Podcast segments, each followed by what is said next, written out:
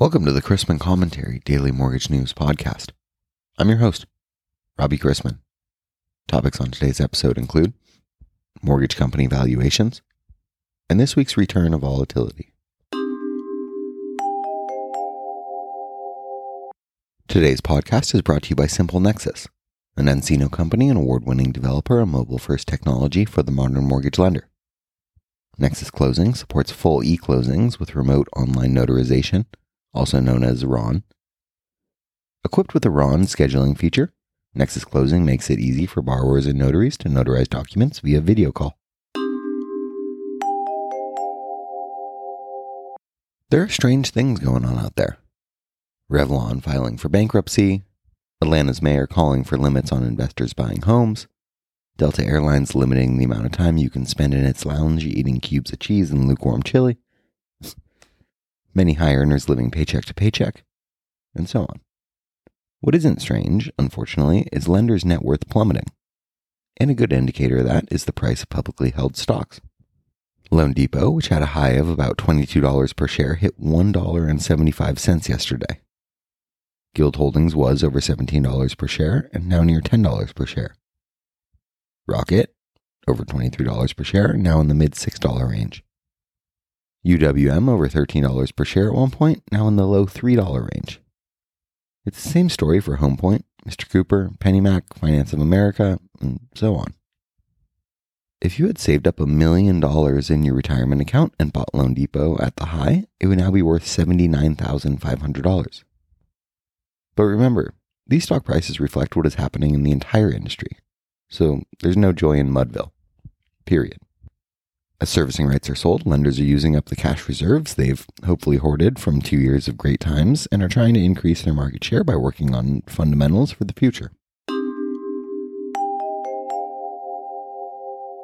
Volatility has returned to markets along with recession fears. Hawkish signals from the Fed now outweigh hope that 75 basis point rate hikes won't be the norm. Treasury yields fell and the yield curve flattened yesterday, signaling expectations that a Fed triggered recession in the near future is becoming harder to avoid. The Fed knows it has an inflation problem and is prepared to trade higher unemployment for inflation restrictive rates. It remains to be seen how long the Fed continues to claim that a soft landing is likely.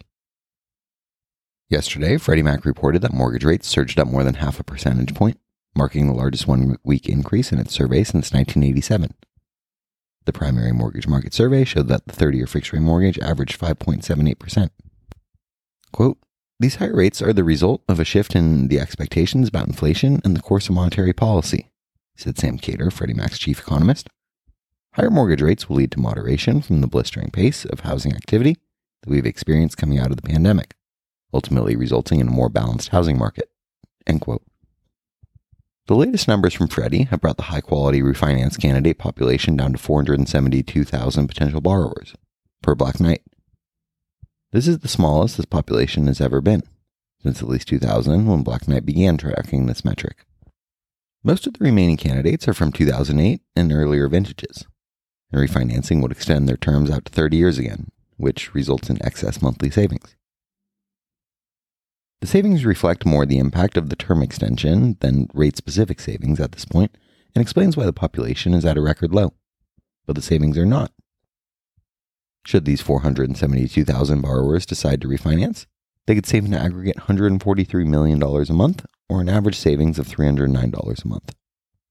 This week's economic calendar draws to a close with industrial production and capacity utilization, as well as leading indicators, both due out later this morning. Before the data, Fed Chair Powell will deliver remarks. The desk will purchase just $284 million of UMBS 15 3.5% and 4%. We begin the day with agency MBS prices roughly unchanged and the 10 year yielding 3.21 after closing yesterday at 3.31%.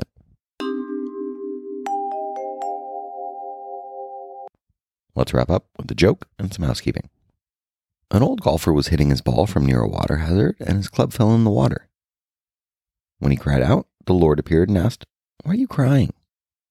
The golfer replied that his club had fallen into the water and he needed the club to have a chance to win the tournament and supplement his meager pension.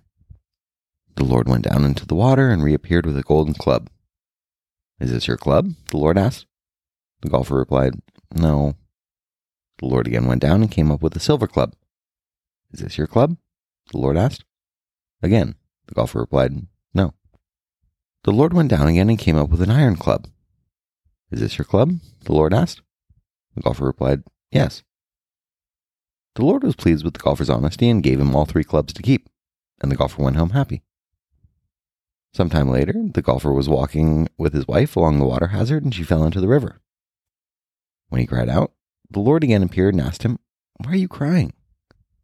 Oh, Lord, my woman has fallen into the water. The Lord went down into the water and came up with Kate Upton. Is this your woman? The Lord asked.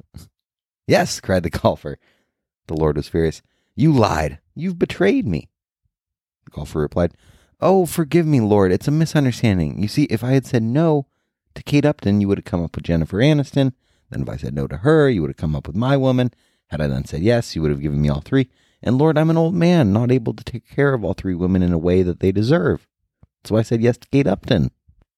And God was pleased. The moral of the story is if a golfer ever tells a lie, it is for a good and honorable reason, and only out of consideration for others.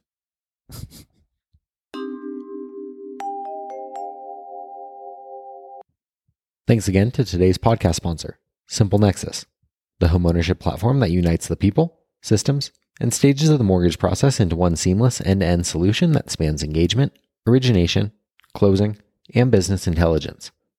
To learn more about Simple Nexus, an nCino company, visit simplenexus.com.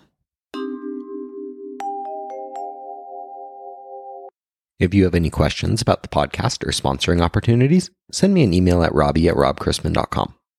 Visit robchrisman.com for more information on our industry partners, access to archived commentaries, and how to subscribe to the daily mortgage news and commentary. To listen to or download past episodes of this podcast, search Mortgage News on any platform you get your podcast from.